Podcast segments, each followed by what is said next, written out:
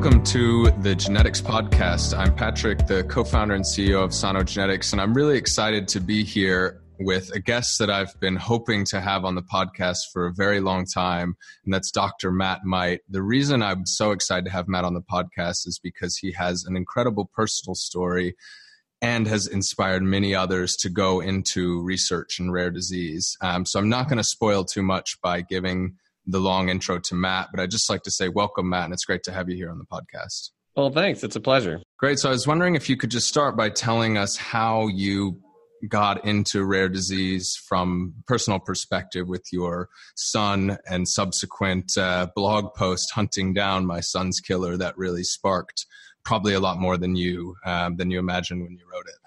Sure, I, I can sort of recap up to that point. Well, yeah, for, for starters, I'm I'm not a biologist or anything like that by training. Uh, my training is all in computer science, and still have spent most of my academic career doing just computer science. Uh, these days, it's medicine, but the, the reason for the shift uh, is, in fact, my son. So I have a twelve-year-old son, Bertrand, who started off his life with a four-year diagnostic odyssey, uh, where we had no idea what was wrong. Um, He had a movement disorder, he had seizures, he had developmental delay, and he had this curious lack of tears linked to all sorts of problems with his eyes.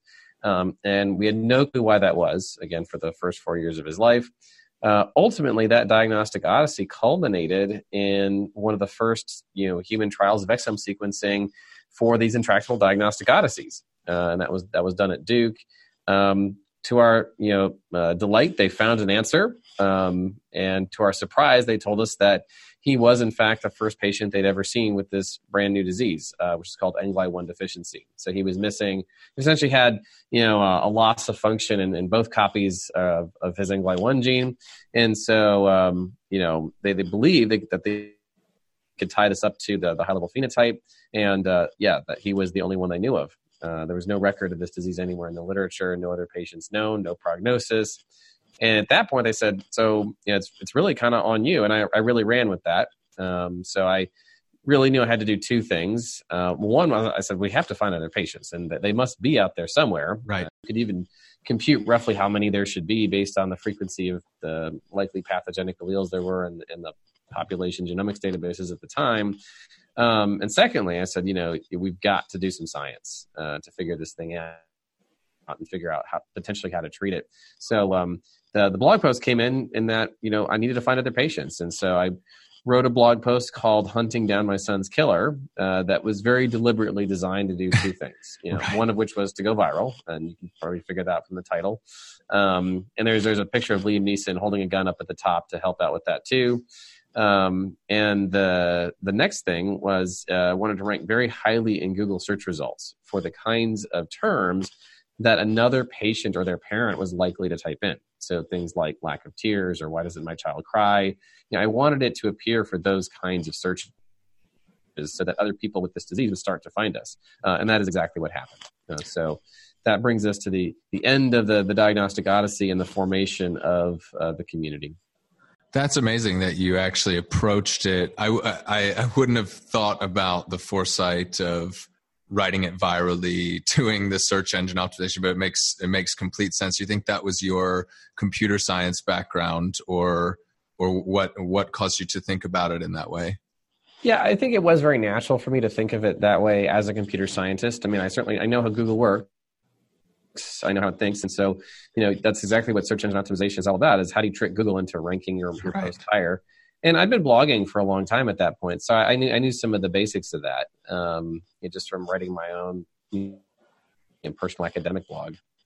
How many families got in touch with you as a as a result of the blog post? I can see from the edit history of the blog post that it, it goes from two to eight to fifteen, and I think today something like uh, over sixty families that have yeah, it's, been it's, diagnosed. It's over, it's, Definitely over sixty. So I, I really need to go up and uh, go go back and edit that blog post a bit to, to reflect reality. In fact, we we'll be close to seventy at this point. I bet I bet we are. Um, I haven't checked the, the total count recently, but it's been a lot. That is incredibly rare, though, on on the scale of rare disorders, isn't it? I mean, was that how did that square with your calculations originally when you look at the population genetics databases? Was it clear that there might be hundreds, hundreds yeah, to I, thousands? I, yeah, I estimate we're in the, the mid hundreds, so probably five hundred or so patients out there. Um, so that, to me, more or less squares with those calculations. It's just to say, yeah, it's it's very, very rare. Very rare. Um, and uh, it, to me, it's remarkable that we found that many of them. Why is it so rare? Is it a very small gene? Um, is the is having one copy also not, um, you know, not doesn't lead to full health, or why is it so rare? Uh, that's a good question. I don't know why it's it's so rare, but actually, you know, since you're asking the question, you know, I just realized I've never actually checked to see what the metrics for haploinsufficiency were on gnomAD, um, and uh, sure enough, it's it it doesn't there doesn't appear to be any adverse impact on health, um, at least prior to reproductive age, according to you know, the estimates on gnomAD. So I don't know why there there aren't more out there. Um, but the, the certainly the loss of function alleles are rare enough that the you know we, we don't get a lot of patients. Right. The um, I just was looking it up. To people who don't know what gnomAD is, it's a database of largely healthy people, and it can be used in the way that the analogy that's often used is when fighter jets go to war, the ones that come back, you look at where the bullets are, and the ones that don't come back, Um, they've hit the fuselage or, or whatever. So you can use the ones that come back to figure out the quote unquote weak points of the plane. And, and there's a similar idea in human genetics where you can look at large numbers of quote unquote healthy people um, and look for genes where you don't see genetic variants in it. And it looks like uh, just at a quick uh, glance that N G L Y one is not particularly high P L I, meaning There's, uh, there's, it's, it's not an issue, as you said, to have people knocked out for the gene in the population, but having both copies knocked out, as, as you know, is, um, is, is, uh, not compatible with the healthy life. So it's, right. It's interesting. I mean, yeah, I, I guess it, it just goes to show there's twenty thousand genes and each one has a story of its own to be figured out, right? Yeah, and so I'm, I'm actually, I, I mean, I could have told you from you know knowing a lot of the other parents that there doesn't seem to be any issues with the parents, um, but that uh, that that does make it. It's kind of a puzzle then why it's so rare if nature seems to be so willing to tolerate you know losing a copy. Um, but uh, well, I guess that's that's genetics.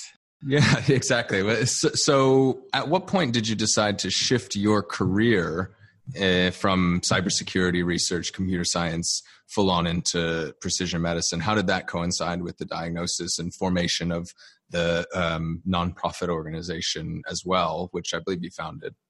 Yeah, so we, we built a nonprofit, N G L Y one dot org, that raises money to do research into drug development for the disorder and to support the patients with the disease. Um, and, uh, you know, it, it's funny. I think the conscious choice to change my career happened after it had changed in practice. Um, right. it was it was it was a gradual evolution, um, it, you know, from you know, one step at a time. So the first step was while I was still at the University of Utah as a professor of computer science, I picked up a second appointment in pharmaceutical chemistry and started collaborating with the folks there on drug development for this disease. Um, actually, had some success. Um, you know, while I was at Utah. Uh, we found a couple different compounds that work for the disorder in a couple different ways, and um, then ended up on the faculty at the Harvard Medical School um, doing uh, initially you know, stuff more related to the diagnostic part of Bertrand's journey, trying to scale that part of up through the Undiagnosed Diseases Network, uh, and then moving over to the therapeutic side there as well, uh, doing that you know more bioinformatically, you know, trying to use computation to predict um, treatments for patients.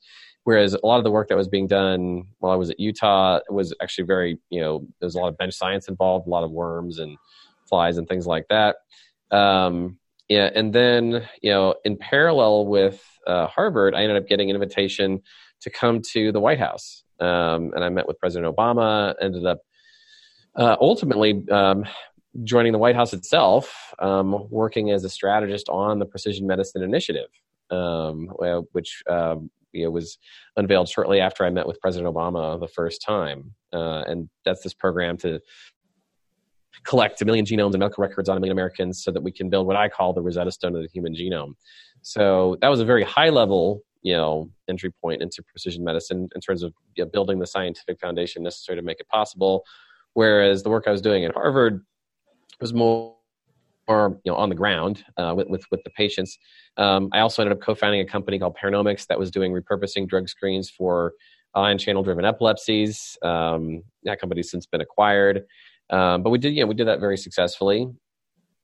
Um, and so, you know, at the end of this process, you know, after three years, I, I think I spent three years working at the White House and uh, three years at Harvard at that point, and I had been you know, working in biotechs. I was on sort of indefinite sabbatical from Utah, and I realized, well, I guess my career has shifted, you know, despite right. the fact that I still had an active computer science lab doing research and publications and grants and all that.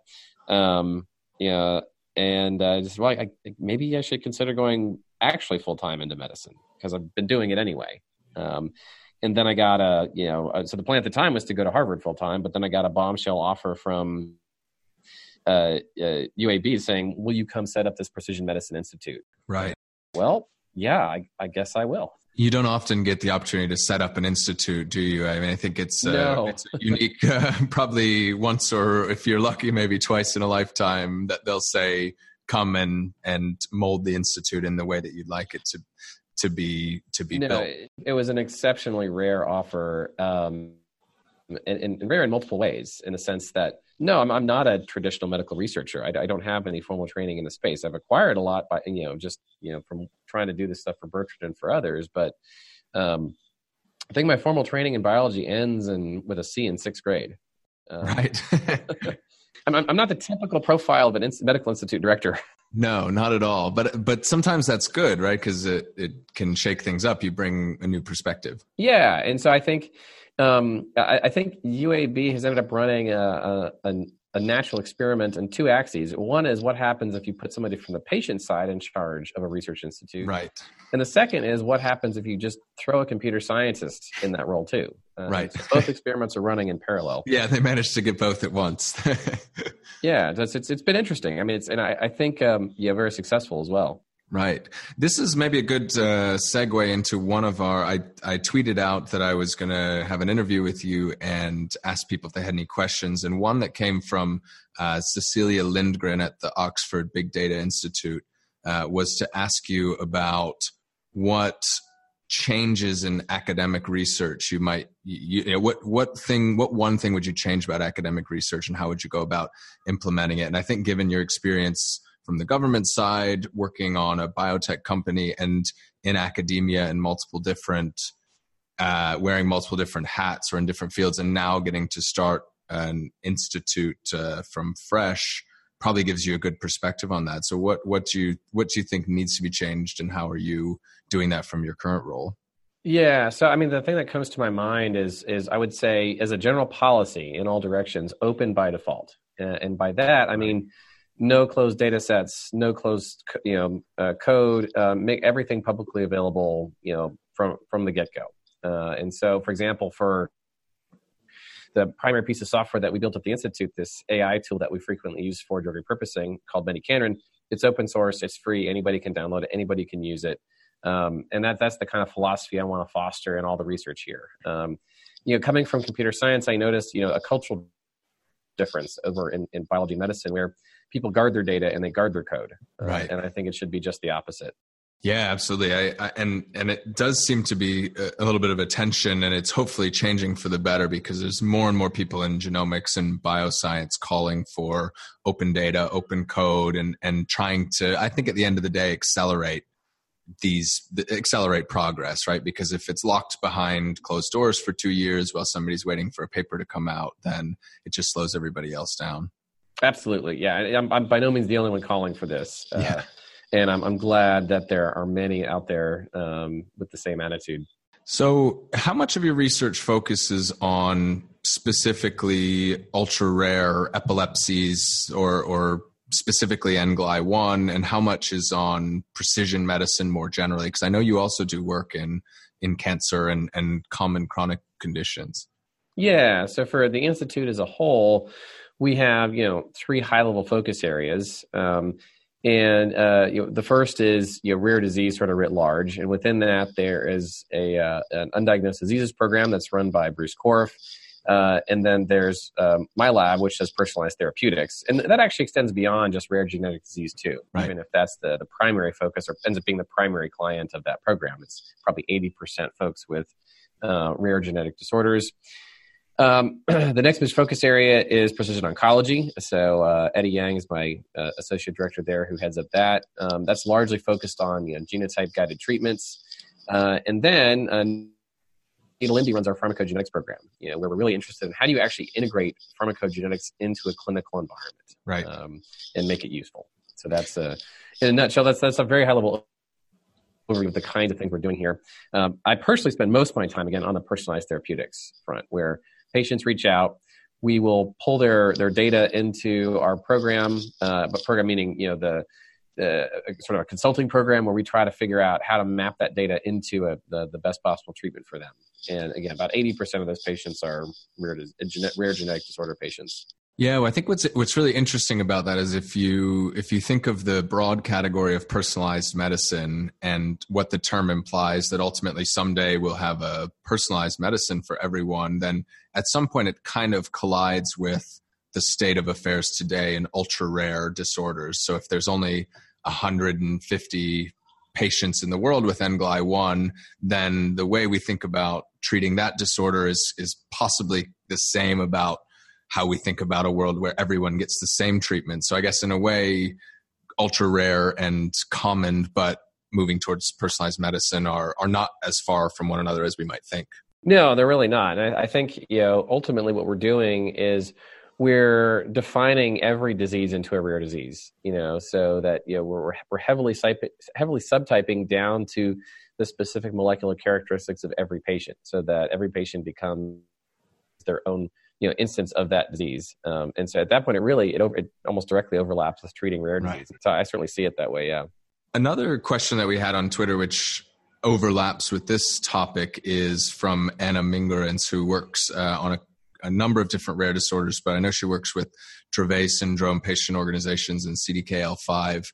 Um, and she wanted to get your opinion on the pay, as she calls it, the quote, pay four million dollars for a therapy Um, trajectory that we're headed towards in rare disease. So gene therapies and other very expensive but transformative drugs.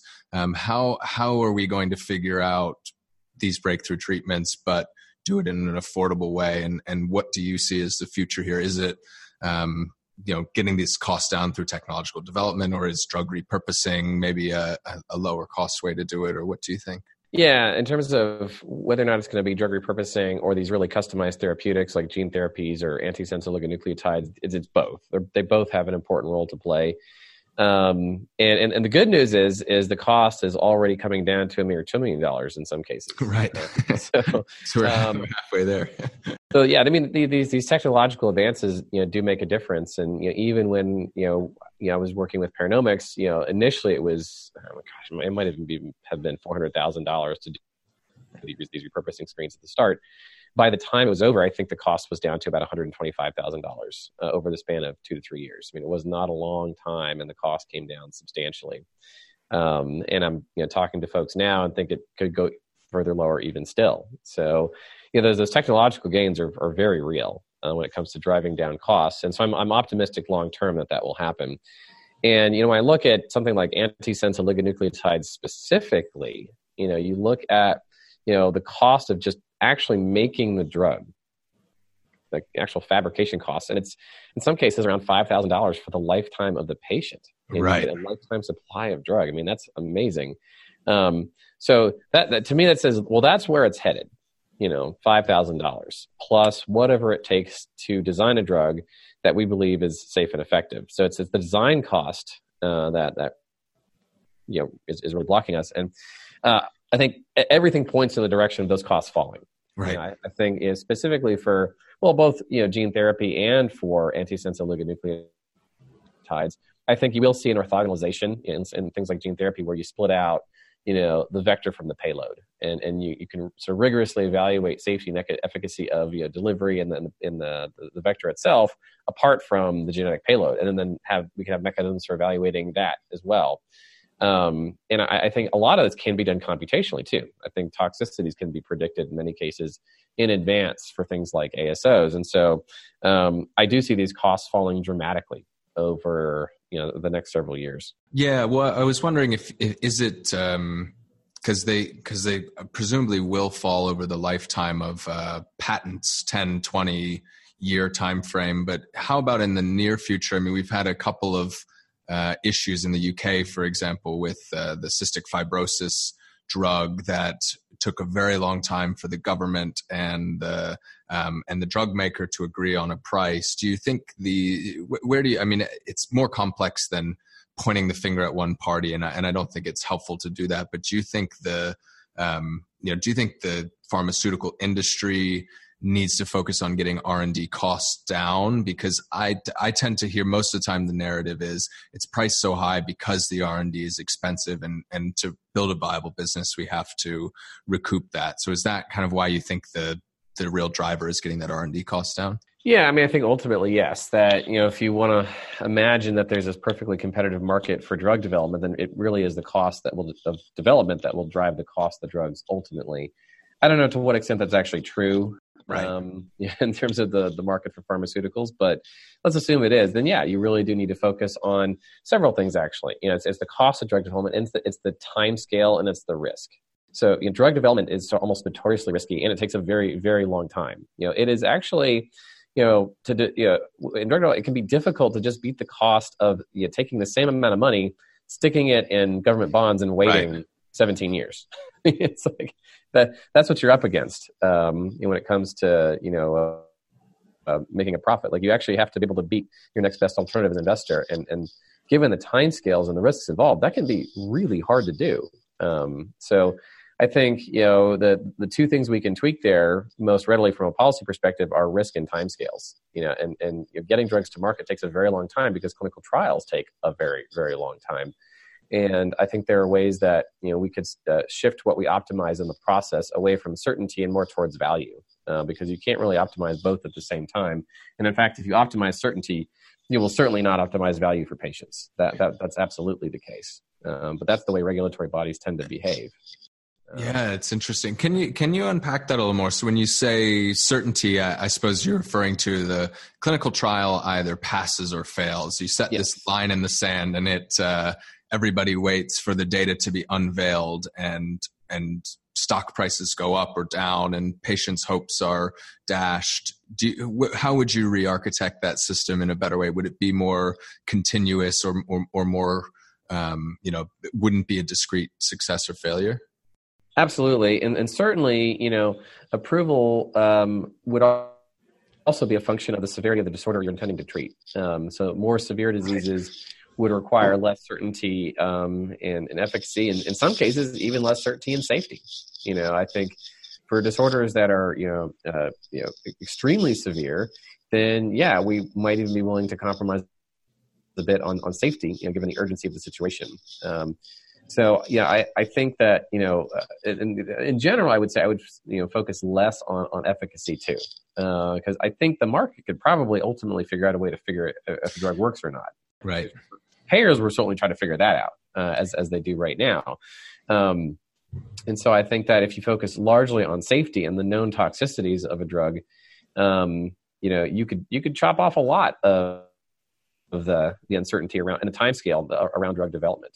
Is there anywhere where they're where they're doing what you describe or think about? I mean, one thing it reminds me of is the in the U K, at least for cancer, there's some discretionary funding that can be allocated to cancer drugs that are maybe not yet proven to be particularly cost effective or necessarily efficacious above the standard. Um, so they, they haven't been cleared for everyone, but they can be kind of cleared in some cases. But did this come up in the Precision Medicine Initiative discussions in the U S, for example, or are there any other healthcare systems where, where they're trying things like this, maybe faster yeah. clinical trials with more real world evaluation? Well, you know, so, so there wasn't a lot of that within the Precision Medicine Initiative. It really was more focused on on enabling the science rather than changing the regulatory right. policy.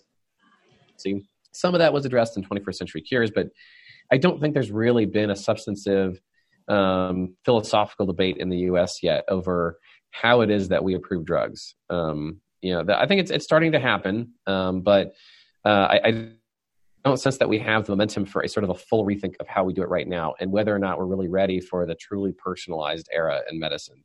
Um, because you know, for me, where we're ending up in absurd, absurd situations with repurposing where we are waiting for drugs to get approved for condition A so that we can take it off label for condition B. Um, and that's right. a little bit weird. Like, we don't care if it's efficacious for condition A at all. Uh, all we care is that it's safe because we know from the molecular data, it's likely to work for condition B. Right. So there's some some very clear uh, strange situations that that are a result of some regulatory inefficiency and and and no other reason besides that. Yeah, it's increasingly likely going forward that, you know, when you're given a, a prescription, that it will be based on molecular characteristics that say this happens to be the right drug for you. Um, and maybe nobody else with that condition. I mean, that, that, that could happen. And so the efficacy labeling is a little bit strange uh, in, in that world. Um, yeah, I think what we need there is, you know, perhaps some trust in the processes themselves that end up making the predictions to say, you should take this or you should take that. Um, and, and then again, focus heavily on safety and toxicity. And I think, you know, um, regulatory bodies are, are, are, I think, pretty good at systematically characterizing the, you know, the safety and toxicity of, of drugs. Um, they can, and they can do that much faster than we can figure out efficacy. Yeah. And, and I, I saw a presentation a couple weeks ago where um, it was, it was the head of the genomics initiative at AstraZeneca, Carolina. Um, and she was basically saying in the last ten years, the reason that drugs fail has flipped. It used to be three quarters of the three quarters of the drug failures were due to safety. And now about three quarters are due to efficacy. So things are generally safe now as they make it to uh, clinical trials or, you know, past phase two clinical trials, but they're not, uh, you know, they're, they're failing because they're not provably better than the alternatives, which, which is interesting. And, and I think leads to your point. Yeah. And what I worry is that, you know, in a future where, you know, we, we try to find a, a drug that happens to work for you, as opposed to a drug that was proven to work for the, the condition that you have, um, the drugs that didn't beat the, you know, the, the effectiveness threshold and got lost for that probably had side effects that were beneficial in other disorders uh, that will now never benefit from those drugs. So again, I'm, I mean, I'm, I'm just, I'm really very much against broad, large-scale efficacy uh, as as a condition for bringing a compound to market. I'm not against it in terms of, you know, payers demanding efficacy for paying for it. I mean, that's appropriate. Um, but I also think, you know, we we need to get to a different way of capturing the value of a drug. I mean, I, I think, you know, having payers um, pay only when the patient benefits, I think would would change things considerably. Yeah. Are you seeing, because there's a lot of discussion in the U K and the U S and rest of the world about value-based care, where we're we're only paying when things work, and and I've hear I've heard mixed reviews that a lot of people talk about it, but it's very hard to implement. Are you seeing any traction as far as that goes from your work? Um, uh, no, not yet, because it's really hard to define value. Right. So I say we should shift to value-based care, but then the question, what is value, pops up immediately. Um, and it's, it's, it's hard to capture. And we, we see this in another form within precision medicine where we recommend an intervention, uh, patient goes on the intervention. And then the question is, well, what does it mean to work? Um, right. And in some cases it's all, it almost, it just smacks you in the face and it's so yeah. obvious it's working. You know, the patient has seizures and they stop. Okay, well, it probably was because of the drug. Um, and there are ways to, you know, increase that confidence. Um, but, uh, you know, what if it's a, you know, a condition where you're expecting to impact development? Well, what yeah. if it takes years now to figure out whether or not it worked? Um, so it's it's really hard, actually, to, to answer some of these questions about the value of a drug. And so I, I, I agree philosophically that, yes, we should switch to value-based reimbursement. But in practice, it can actually be really challenging to define value. How do you think we get there? For there's, I think, some fundamental challenges that you describe where if something is not measurable in any realistic time frame, then then maybe it's not possible to do it. But for other things, do you think we need more digital methods of monitoring patients in the real world and how they're improving and establishing baselines? Or do you think it's capturable through electronic health records or some combination of two? Probably a combination. I, I think I'm I'm very much in favor of more surrogate endpoints, um, or biochemical endpoints to say, well, you know, you know, we're, we've restored the missing enzyme, therefore, you know, right. It's reasonable to believe that long-term this patient will benefit from it. Um, even if we don't see an, an immediate overnight impact. What do you see as the as the biggest challenges in rare disease research specifically today? You you've experienced firsthand the diagnostic odyssey. This in my PhD, I worked on a couple of di- primarily diagnostics focused rare disease research projects, and this is, I think, still a huge challenge. But um, it's just the first hurdle for most families. If you have achieve that diagnosis, you start to think about improving quality of life, potential treatments or cures. Where do you see the the, the biggest challenges and opportunities today in, in rare disease research and, and where people should be focusing? Yeah, so d- to be clear, d- diagnostics is still a challenge, uh, even with all the tools we have today. I mean, if you look at uh, Undiagnosed Diseases programs or the Undiagnosed Diseases Network, you're seeing diagnoses in about a third of the cases. Yeah. Even with, you know, the full power of genomics applied. Uh, and so to me, it says, well, there's there's a lot more to do. Um, if we're only getting, I mean, a, a third is great. It's a lot higher than we used to. It's a lot higher than one in ten. Yeah, no, it's, it's, we, we, we clearly have a, a long way to go, um, even there. Uh, and then of course, once you get a diagnosis, um, there is al- almost no infrastructure at all uh, today in terms of finding that best possible treatment uh, or any treatment actually. Uh, and that's largely what I'm building at U A B with this institute is the infrastructure to map every patient with their high resolution molecular data over to the best possible treatment for them. What kind of data do you use for that today? What are the what are the main building blocks? In the case of rare genetic disorders, um, yeah, the, the genome is the is the entry point, and it's st- starting off with the you know the, the gene in question and. Uh, the initial thing we do for almost every patient that reaches out to us is impact analysis. So not just is this you know, gene or is this variant pathogenic or not, um, but what is the impact of this genotype on, on the function of the gene? And there's really four directions it can go. Um, it's either overactive, it's underactive, it's absent, or it's toxic. You know, so we, we right. branch in those directions, and uh, you know, depending on which direction we go, we either you know, activate it, we inhibit it, uh, we compensate for the absence of it, or we eliminate it. Um, and, and we have strategies behind each of those too. So we're we're really rolling out this algorithm for constantly finding next steps in this therapeutic odyssey. So who's involved? For, if you walk through kind of a typical patient journey through something like this, are they... Are they interfacing with a medical doctor or a data scientist, or is it a team of multiple people? Because it seems like a very interdisciplinary thing. Yeah, it's it's a it's a very interdisciplinary team. Um, it's, it's believe it or not, a lot of the heavy lifting is done by undergraduates uh, um, that uh, are, are trained to serve as the, the intermediaries between you know the patients, the scientists, the artificial intelligence tools, um, and uh, And, and trying to coordinate everything wow. all together. Um, and, and ultimately, if it succeeds, it results in a, a letter from us to the patient's physician, documenting research findings that may be applicable uh, to their particular patient. Uh, and then we leave it in their hands to, to make a decision as to whether or not they want to change care based on those research wow. findings. And uh, so yeah. I guess it's very yeah, highly, depend- highly interdisciplinary, um, with undergrad serving as a, a sort of glue. Right. And I guess, I guess it must be very dependent on the physician on the receiving end of that recommendation also being in, in, invested in the process, right? Because you hate to um, to to do all of that work and then have it lose steam at that point. So do you spend time um, you know, speaking with the patient's physician to or the, you know, their clinical geneticists or, or other specialists to um, you know to to try to make sure that it's well received? We do. In fact, we consider that part of our research. So we, we're doing, you know, we're, we're, we're analyzing um, the rate at which recommendations are adopted. And we're even doing essentially user experience studies on the format of the letters we send right. themselves. Um, so we've, we're moving to a format now where we have the, the really immediately relevant stuff uh, out in boxes at the front. So you can glance at the first page and say, oh, that's what this letter is about. That's amazing. That's real. That's I, I'm not aware of any program like that. I'm. Uh, it's.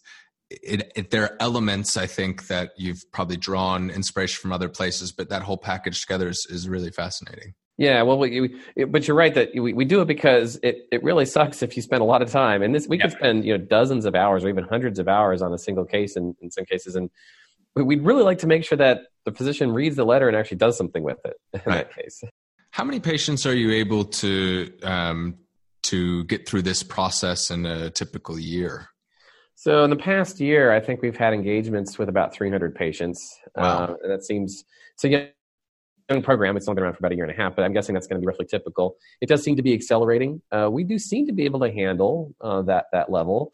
Um, a lot of the work happens at, at the initial engagement because it goes to impact analysis um, and the formation of an initial plan. And then it will oftentimes wait for a while because some of these next steps can take a long time. Uh, right. So you have a lot of cases moving in parallel, waiting for an update. So you have a you have a team of undergraduates. That what a what an amazing undergraduate experience as well, to be coordinating something like that. It you know it is actually, and and um, oddly enough, all the undergraduates that have been through this program, I think five are now alumni of the program. All five have gone to grad school, um, right. med school, or P, to get their PhD. Um, so I, I feel like w- there might be something to it. Actually. Actually, I think it might be a way of really energizing undergraduates in a way that makes them want to go on and pursue uh, medicine or science for their career. Yeah, well, I th- I think um, you know maybe part of it is that actually putting people at the interface with the patients and not you know at a cell culture helping cells grow or dealing with mice where you're very far removed from who the research is designed to help to help. Obviously, no. Um, you know, every, we have to have that kind of research. I sat behind a computer for my whole PhD and didn't really interact with patients, but having that patient-facing experience, even if you go on to just do lab work for your PhD, for example, yeah. um, it gives you that context, I think. Well, in fact, this just happened. You know, I, I you know, one of my students, uh, she's a PhD student. You know, she's like, you know what? I realize I need to go into the lab now. So she's going into right. a, a, a, a sort of a, a A bioinformatics lab that's also very has a it does a lot of bench science. Uh, she's like, I, here's a, I know a specific problem I have to solve uh, in order to help patients. Right. So she's going and spending hours at the bench now. That's great. So if you look forward five years, how? So when did you when did you um, come into the job at U A B? Was it about a year and a half or two years ago? Uh, two and a half years ago, and then this this program for patients started around a year and a half ago. Right. And and how far are you through the Um, you know, institute building process? Have you hired all of your faculty members, or are you still in the process of of building that team? Oh, we are definitely still hiring faculty. Um, right. Yeah, so we we built we've hired a number. Uh, I think we've probably hired five, maybe six faculty in the past two and a half years, and we'll probably hire um, as many in the next two and a half years. Um, yeah, there's there's definitely a broad vision of the kinds of science we need to work as a team to produce these solutions for patients, and uh, yeah, we're we're definitely doing targeted hires in those areas. What is that vision? If you look forward ten, fifteen years, whatever the horizon that you have is, what what what, do you, what you all want to try to build or or see in the world? So the the vision is to have a, a scalable resource for you know patients and physicians where they can reach out when they hit that challenging case that fails standard of care and needs that truly personalized care. Right. So that um, we can, within a reasonable amount of time for a reasonable number of patients, return that report to say, here's your option. Um, you know, I, I'd love it if, you know, um, you know, for maybe eighty percent of the time within two or three months, we re- we return a report that says, this is what you do. Right. That's amazing. No, I think, the, and and it's sorely needed, especially the, use the word scalable, but the idea that you can build, start small and figure things out, but build it in such a way that when something works, you can really bring it to thousands or eventually millions of people is, um, is super important. Yeah. And that's why the operating philosophy of the Institute is anytime we do something manually more than three or four times, it has to get automated. Right. Uh, right. That that's just drawing on my background in computer science. Like I just don't like to do stuff that can be automated. Um, and so I think that's where the scale is coming from over time. You know, and, and we we always automate the the, the most recent bottleneck. Right. Now, that's a, that's a, I think a lesson that cuts across all industries, isn't it? If you're starting to do things too many times, you need to think about how to uh, how to streamline and automate it. Yep.